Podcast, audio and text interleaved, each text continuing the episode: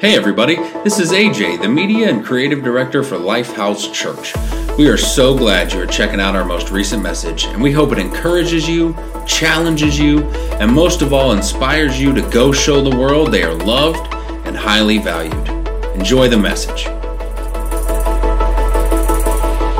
So, Luke tells us that the tax collectors and the sinners were gathered, gathered around to, to hear Jesus. And, and they ate meals with Jesus, and Jesus welcomed them.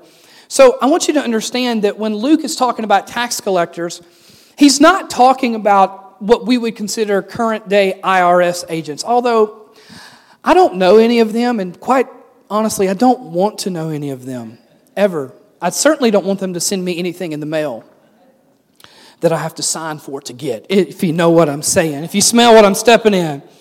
But these were Jewish men who, according to the Jewish people, had betrayed their own kind by aligning with the Romans and choosing to actually work for and work with the Romans by collecting what they felt like was unjust taxes from the Jewish people. Now, what the tax collectors would actually do, and when we actually know two of the tax collectors that are listed in Scripture, Matthew was a follower of Jesus who was a former tax collector, and then Zacchaeus, uh, who, and yeah, thank you. I, I was looking for it. Yeah, you've been waiting for that all day, right? And a wee little man.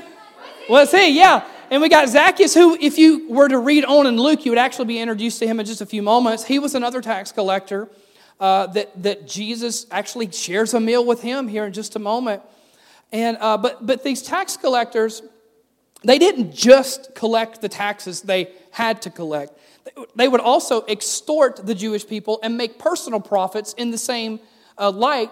Uh, so they would, they would steal and, and, and take away. So as far as the Jews were concerned, the tax collectors were the worst of the worst of the worst. They were so bad that you didn't even lump them in with the rest of the sinners. They were a sinner class all to themselves. You, you, you got me? You, you, got, you got to talk to me today, guys. Listen, it's Sunday. We had a great time in worship, right? So you got to help me preach a little bit. It gets lonely up here when you do it by yourself, okay? And so they were, they were the worst of the worst. And then Jesus says, or then Luke says, and the sinners, who, you know, this was pretty much everybody else besides the Pharisees and the scribes. It could be anybody from a common fisherman who missed uh, going to church that week, or it could even be a prostitute who was well known in the community for her sinful acts. It could be anybody in the middle. It could be anybody who was not seen as holy by the Pharisees. Now, the Pharisees were men who had committed their entire life to learning and to teaching Scripture. And the scribes, and a lot of people don't know who the scribes were, the scribes were people who literally spent their entire day uh, writing, copying, and writing new copies of the Old Testament or the Torah, the law, and the prophets. And, and that's all they did. So they, they, they were because there was no printing press there were no xerox machines there were no you know word processors whatever there was no printers they spent their life they committed their life to just by hand transcribing scripture so they, they knew the scripture very well and for the pharisees and the scribes as well as even the sadducees uh, can i tell the cheesy preacher joke and sadducees didn't believe in the resurrection so they're sad you see yeah. I'm going to go now. You think the food's ready? Hopefully. Who said that? yeah. But you've got the Pharisees, you've got the scribes, you've got the religious people who spent a great deal of energy trying to avoid the people that Jesus hung out with the most. Jesus welcomed them, he ate meals with them, he, he does life with them. And um, speaking of, of meals, I remember in a town that we used to live in, Henderson, Tennessee, right outside of Jackson, Tennessee. Uh, you ever heard of Jackson, Tennessee? There was a, a restaurant called, and I kid you not, the actual name of it was It Don't Matter. It don't matter. Because, you know, when you ask your wife or your wife asks you, say, what do you want to eat? What do you want for supper? Eh, it don't matter. It don't matter. Do, do y'all get it? I mean, that's hilarious. Why are you not laughing better at that? And I'm not making it up. It was a real restaurant. It probably made it probably did great in terms of. I don't know, it might still be open. It don't matter. Now, and, and that's going to be the title of my sermon today. It don't matter. Now, that's bad grammar. I know that. But I'm from the South and I can get away with it. It's bad grammar, but it's good preaching. Because Jesus, no matter who you are, no matter where you come from, no matter what you've done, no matter what you've said, no matter what you've thought, He welcomes you into His presence. And it don't matter what you've done, where you've been, what you've said, how much you've messed up.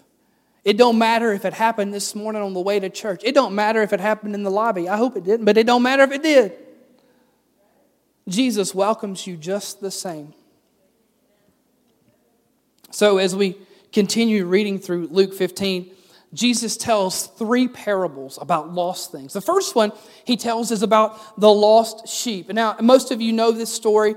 Jesus is kind of, in a way, he's talking about himself. He, he says, you know, a good shepherd, if one sheep is lost, uh, uh out of a hundred, the good shepherd will leave the 99 and he will go and find the one. And when he finds the one, he will rejoice. He'll throw a party and he'll he, he doesn't mean that he doesn't love the 99 it doesn't mean that he doesn't care about the 99 and so what jesus is illustrating is he's saying you pharisees and you scribes you are the 99 you're here. I'm not i'm not as worried about you. So i came jesus jesus later on would say that the, the well they don't need a doctor. It's the sick who need the doctor. And he says i came to bring healing to the sick. I came to bring salvation to the sinner and he says, so, so the good shepherd, and Jesus is the good shepherd, he leaves the 99 to find the one. And he talks about how you throw a party when you find the one, and how just like that is what happens in heaven. When one lost person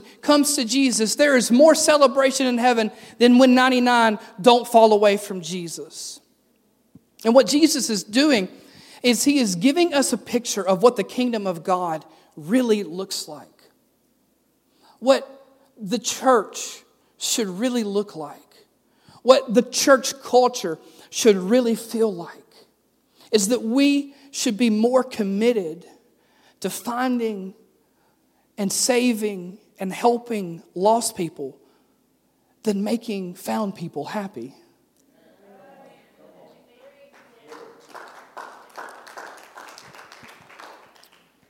And he tells another parable different details, but same point about a woman who lost a coin. Any coin collectors in the house?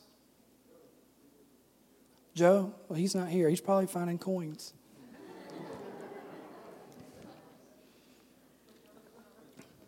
Sorry, Joe, if you're watching. I didn't mean to make fun of you, but I did, and I, and I did. I don't, any, any collectors of anything? What you got, Paul? Board games? That's boring. Anyway. I'm so glad you said that and I can make fun of you publicly. Huh? Yeah. You got the, the, the coin collecting lady who has a hundred of these coins and she loses one and she searches the whole house to find her coin. She sweeps and, and, and so um, she finally finds her coin and, and then she throws a coin finding party. And everybody comes over. You guys ever lost something valuable to you? Yeah? Anybody ever lose their keys? Kristen, raise your hand. Anybody ever lose your, your wallet? Kristen, raise your hand. He's to throw a shoe at me. I got you some AirTags, baby. You're to be all right. Them AirTags cheaper than buying all new keys and getting a new wallet.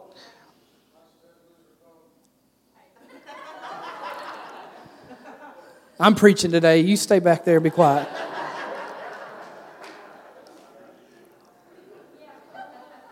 Scared me, Carlos. Anyway,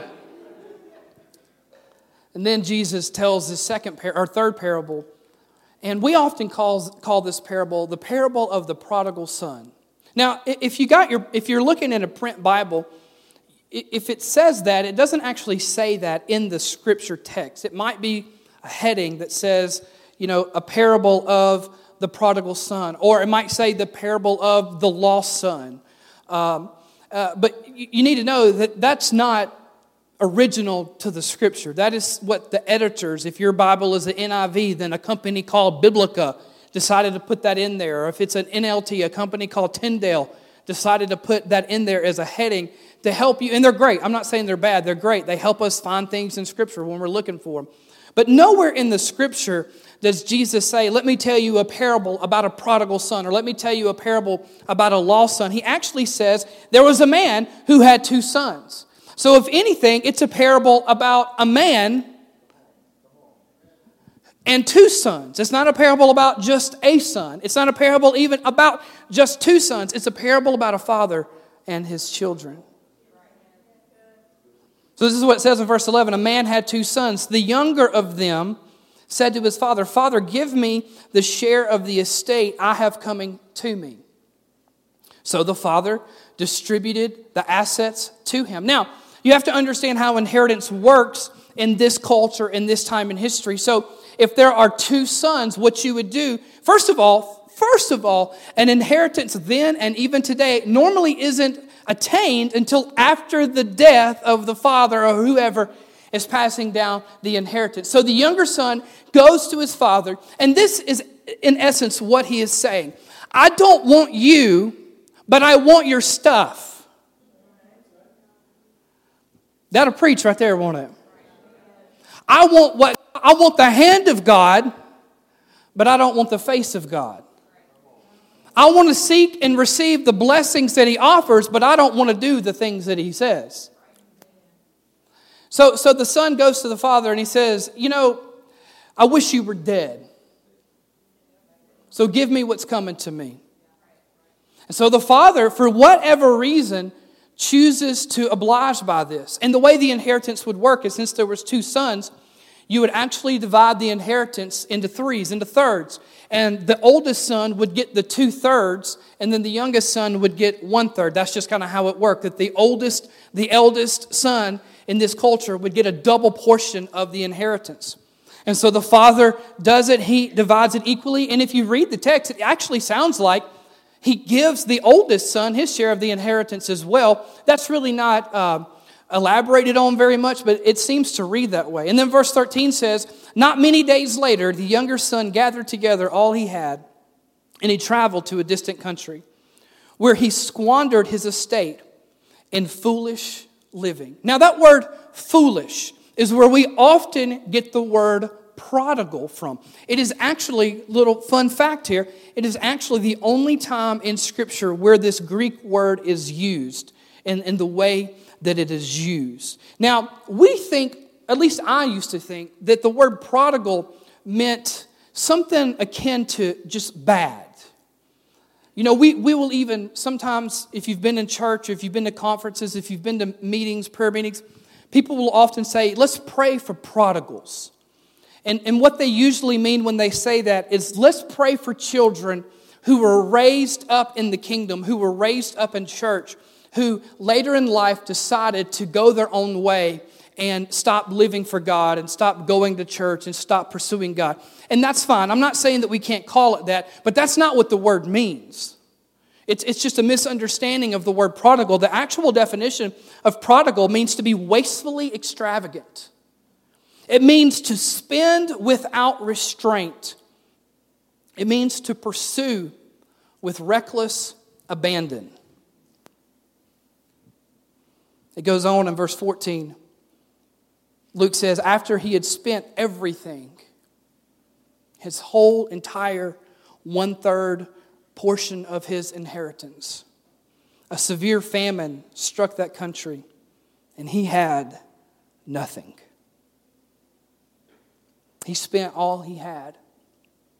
all that he had been given, and all of his resources ran out. And as I read that, and this isn't really part of this message, it's, it's not really the point of this parable, but I was just reminded about how often in my life I feel like I come to the end of my rope. I, have given it all I've got to give, I've done all I know to do, and I feel like I have nothing left to offer. And, and if I'm being very honest with you, I find myself in that situation more times than I would care to admit. And sometimes I find myself in that situation over if I told you what they were, you would say, Why, are you, why is this such a big deal to you? Often, I find myself in places where I feel like my resources have ran out. But aren't you, aren't you glad that the Father's resources never run out?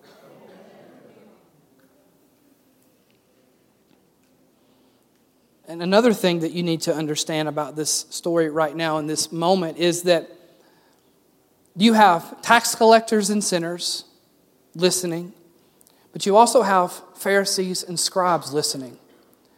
And in this moment, as Jesus is telling this story, and he's talking about how this son is down and out and he's lost and he doesn't have anything left, you have to understand that in this moment, those Pharisees and scribes are ecstatic because this guy is getting what he deserves. Because he has disrespected his father, he has dishonored his family, he has left town, he has left everything behind, and he deserves for bad things to happen to him. And according to their law and according to their customs, the father was actually within his rights to have his son executed if he so chose to do so, much less actually give him the stuff he asked for. Verse 15 says, Then he went to work for one of the citizens of that country who sent him into his fields to feed the pigs. Do you guys know how Jewish people, especially of that day and age, felt about pigs? They, they, they were considered an unclean animal. They wouldn't touch them. They wouldn't eat them, which, which you know, It makes you wonder if, if the reason why they were always in such a bad mood is because they had never enjoyed bacon or baby back ribs. I've never been upset while I was eating bacon. I have, I have never cried eating baby back ribs. Never. I've never been angry with pulled pork.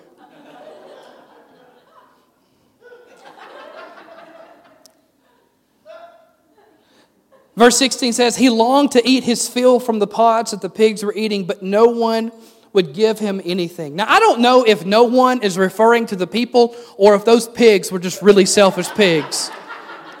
I'm kind of confused by that point, but I'm just assuming that those were some stingy pigs and they wouldn't share their slop. Anyway, so he's broke, he's hungry, he's working with pigs, which is adding insult to injury. And once again, the Jesus is setting this up so well that, and making the Pharisees and scribes extremely happy because as he tells this story, with every, every next sentence, Jesus is giving them another reason to celebrate that justice has been served to this son who dishonored his family and dishonored his father to such a great degree. He goes on in verse 17. When he came to his senses. Now, you might have a different version of the Bible, and it, might say something else. It might say, you know, when he remembered, or my favorite, though, is the versions that actually say, when he came to himself. When he rediscovered who he really was, is what Jesus is saying at the very beginning of that verse. And who was he really? He wasn't a pig farmer. He wasn't broke, he was his son. And when he remembered who he really was, he said, How many of my father's hired workers have more than enough food? And here I am dying of hunger. He came to his senses and he remembered who he was. And the thing that defined who he was was not what he did, it wasn't where he was, it wasn't the sins that he had committed. The thing that defined him was who he was in relation to his father. And he remembered that he was a son of a good father. It goes on in verse 18. He says, I'll get up. I'll go to my Father. Come on, that's the greatest decision any of us can ever make, whether we're lost in sin or whether we're lost not knowing what to do in a decision or whether we need God to provide for us. The best thing we can ever do is to decide to go back to the Father. If you're hurt, if you've messed up, if you're in need, if you're, if you're lost, if you're scared, if you're worried, don't, don't post about it on Facebook. All these John Maddens of Facebook, y'all. I've been one before. So John Madden, he was a play-by-play analyst, right? Giving you the play-by-play of how bad it is, of everything that's wrong, of everything that hasn't gone right. Maybe you've got somebody in your in your text messages on your phone, because certainly nobody in this room would ever do that. You guys are too holy and smart and righteous for that where you've got all these text messages. Hopefully, it's blue bubbles where people are, you know, they're sending you the complaints, they're sending you the problems. Blue bubbles are iMessages. If you have an iPhone, you understand. Praise the Lord. So the son decides to write a three part sermon. I was talking to Mark. He's doing security in the, um, in the lobby this morning. Aren't you grateful for our, for our safety and security team? And um, I said, Man, why don't you just preach today? And he said, Oh, I'm not a preacher. Can I just tell you, everybody's a preacher if you get them excited enough about something.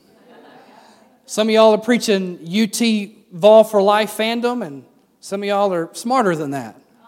I'm just, I got to stop. I got to stop. I got to stop. I'm sorry. Please forgive me. Robbie, please don't beat me up after church. Because I know you could, without a doubt. He writes a three part sermon. He says, I've sinned against you and God.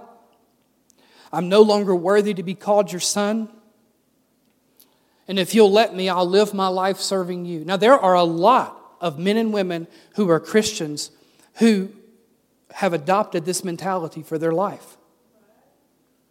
They live in this, this, this constant state of guilt and condemnation, even though Jesus has died and, and rose again from the dead to free you from that life of guilt and condemnation. But you have convinced yourself that in order to actually be right with God, you have to spend your life beating yourself up for the things that you can't change that you've already done and feeling guilty for the life that you're living. So you, you're, you're saved, you're going to heaven, but you're living like hell on earth because you don't know the power of the cross. The power of the cross has the power to save you from hell, death, and the grave right now, not just then. So you, keep living in this life where you, well, your, you, your inner talk, your inner dialogue reminds you of, of the mistakes, reminds you of the sin, and, and, and you don't feel worthy to be counted among the children of God. And instead of saying that you're a child of God, you live your life trying to serve God, hoping that in your service to God, you'll finally make yourself right with God, even though that's already been bought and paid for by the blood of Jesus. I'm preaching so much better than you're letting on right now. Thank you for that book clap. He says, I've sinned against you. I've sinned against God. I'm not worthy to be called your son. And I'll, if you'll let me, I'll, I'll live my life serving you. I just, I'll get to this in a moment, but I have to tell you right now God is not looking for servants. You know why He's not looking for servants? It's because He doesn't have any needs. God doesn't need you, He wants you. God is looking for sons and daughters. So, verse 20 says that he got up and he went to his father. But while the son was still a long way off, and a lot of times we just kind of glance over that. But can I tell you that every detail of Scripture is important?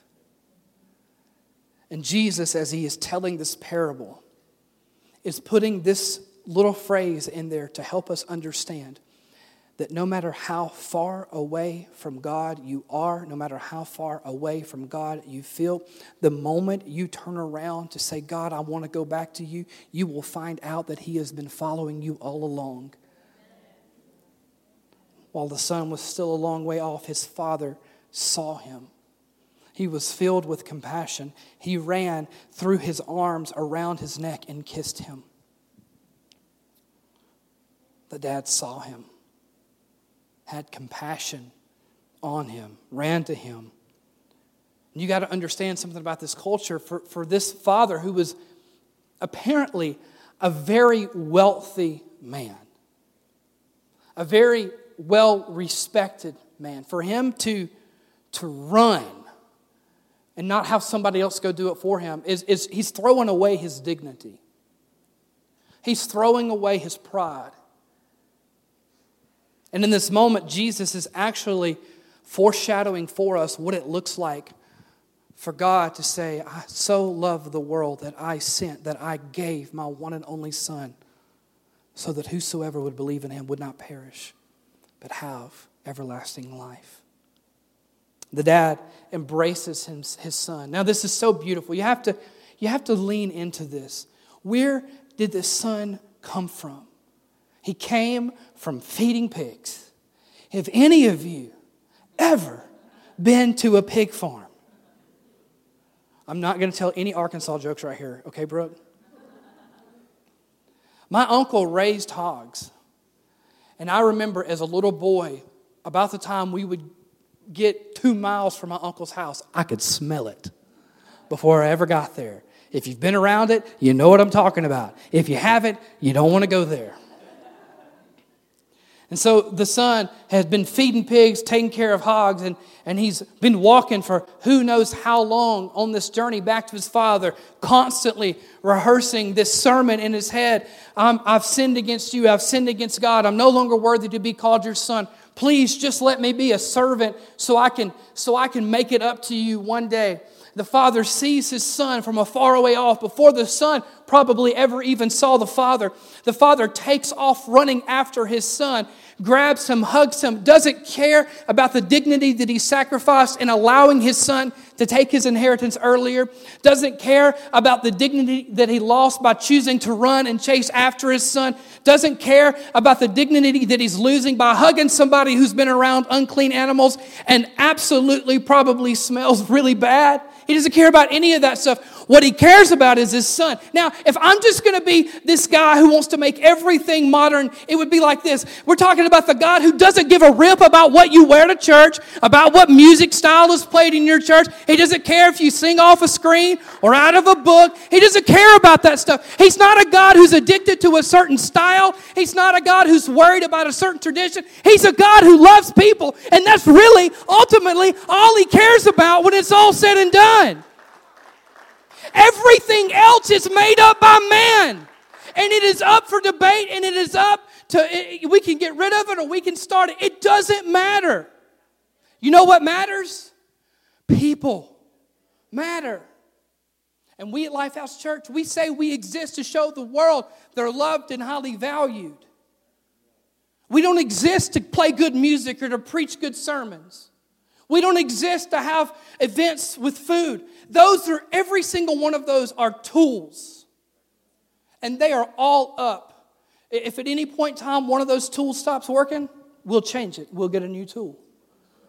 Because what we really care about, what we strive to really care about, is the thing that Jesus obviously really cares about. And that is people.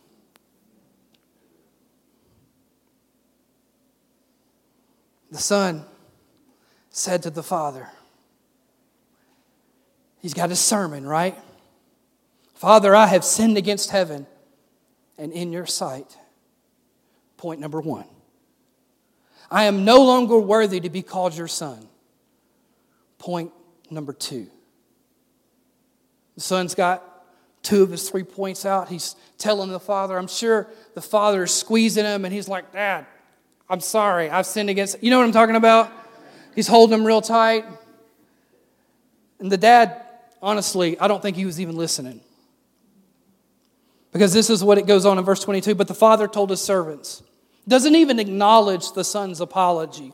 Doesn't even acknowledge the son's, you know, very well rehearsed sermon here. He told his servants, Quick, bring out the best robe and put it on him.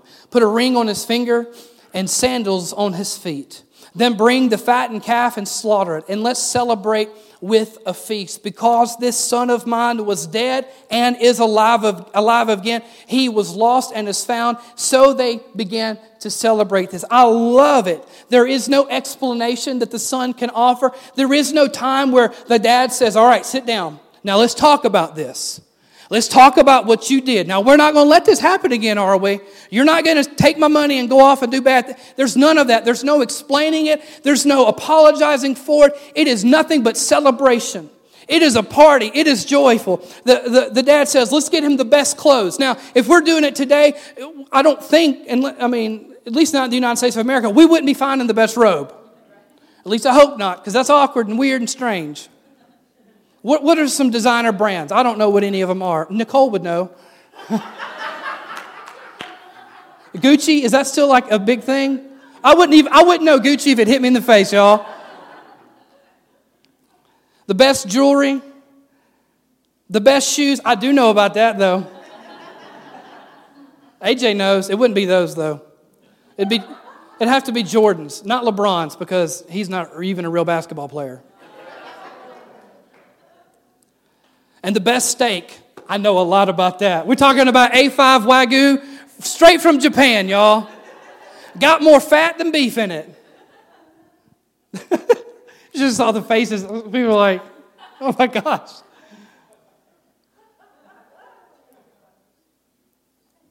I'm having fun because if you're not having fun, you're not doing it right.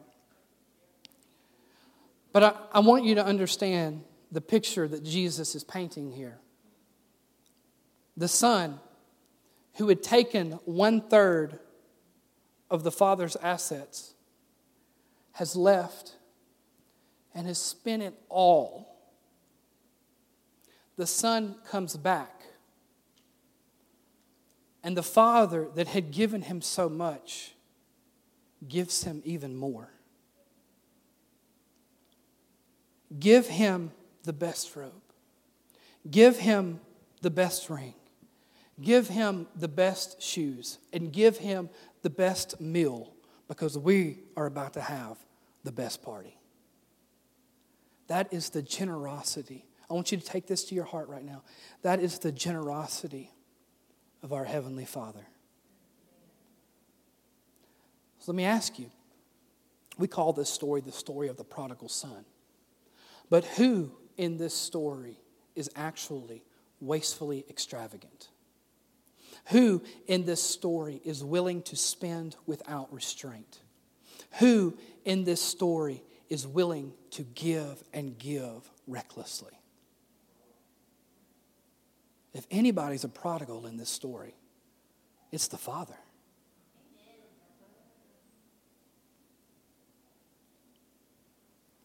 Aren't you grateful that God will never stop spending on you?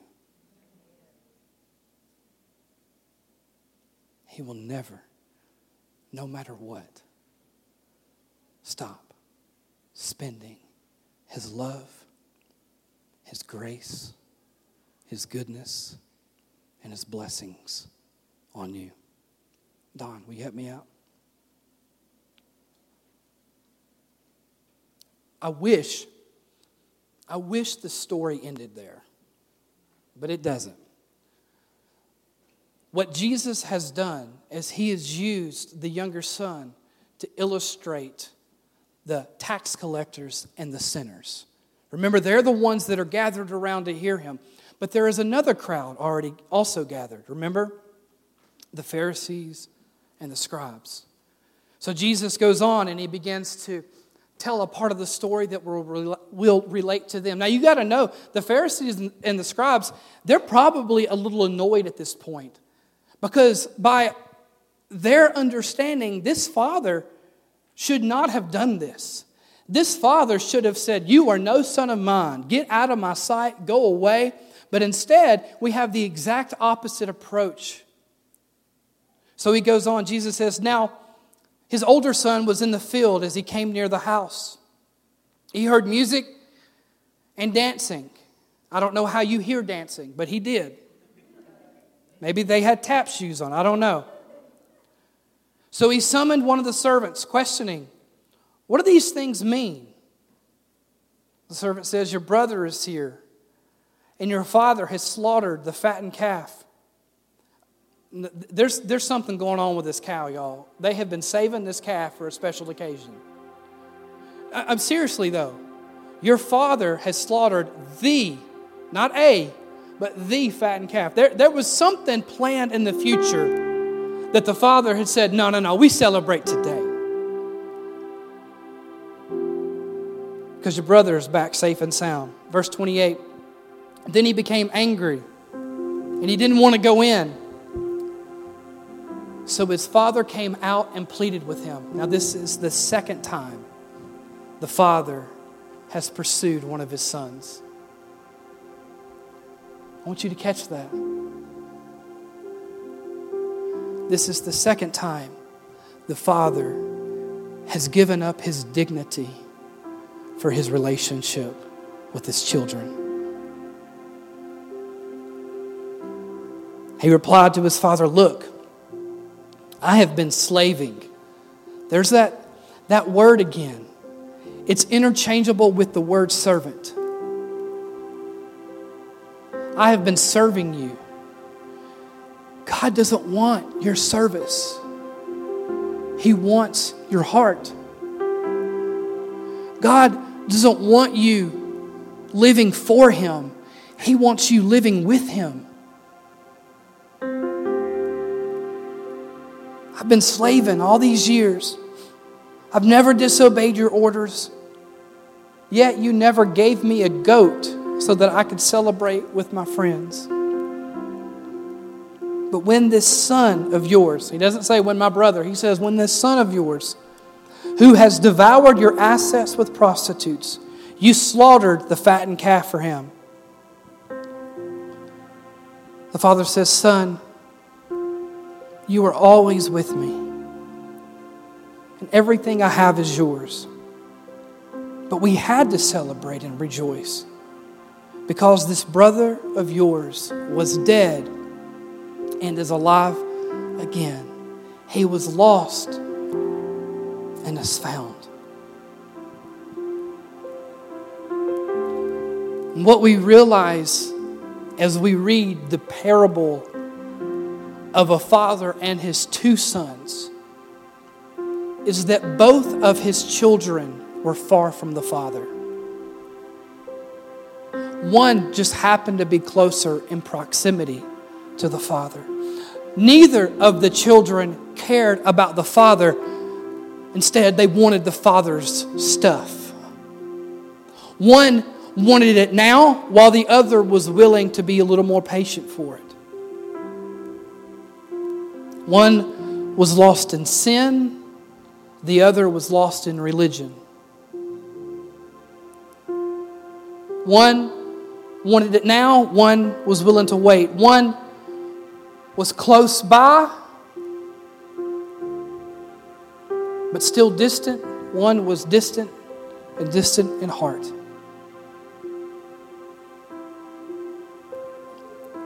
And that's how the story ends. There is no resolution. We don't know what the older brother did. And the reason why I guess we don't know is because Jesus is telling this story to the scribes and the Pharisees. So the ball is technically in their court. What are you going to do? Can you imagine how much different the story would have been had the older brother greeted his younger brother before the father saw him? Can I tell you that that happens a lot of times in our churches today? It happens a lot of times with each of us where God brings a younger brother into this building or into your life. But our focus all too often is more on what they've done than who they are. And who they are is someone who is loved and highly valued by the Father.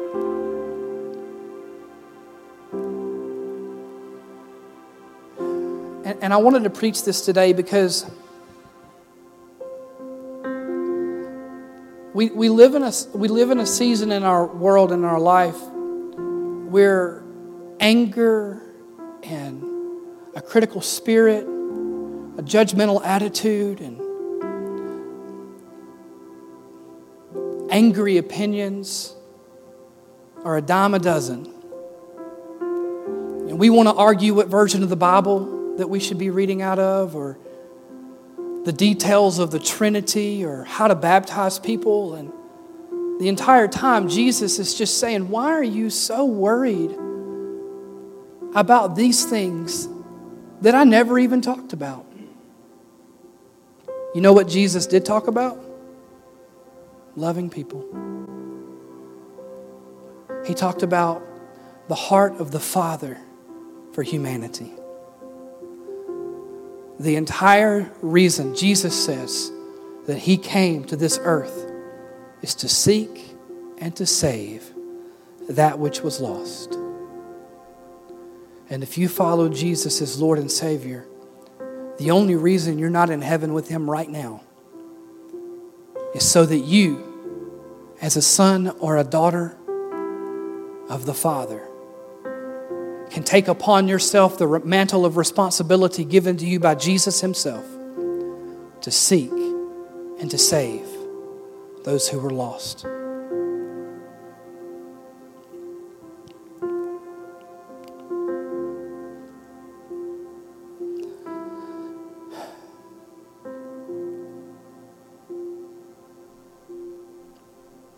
If you are here today, if you're joining us online today, if you're far from God, can I tell you it don't matter? He's chasing after you. If you have been going through the motions of church and religion and life, it don't matter because He is calling you back to your first love. If you've, if you've messed up, it don't matter. I'm sick and tired of people telling me they can't, they can't serve or they can't lead because they've done something 10 years ago or even 10 days ago. They just don't feel qualified anymore. Hey, there's nobody in this room qualified. But each of us are called.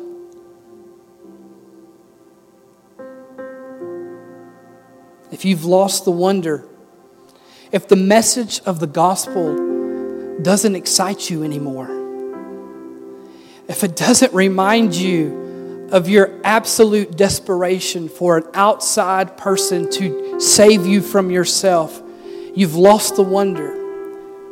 He wants to rekindle that in you. He wants to remind you of the greatest love story ever told one between a loving father and his children, where he is willing to pay any price to restore a relationship that we broke.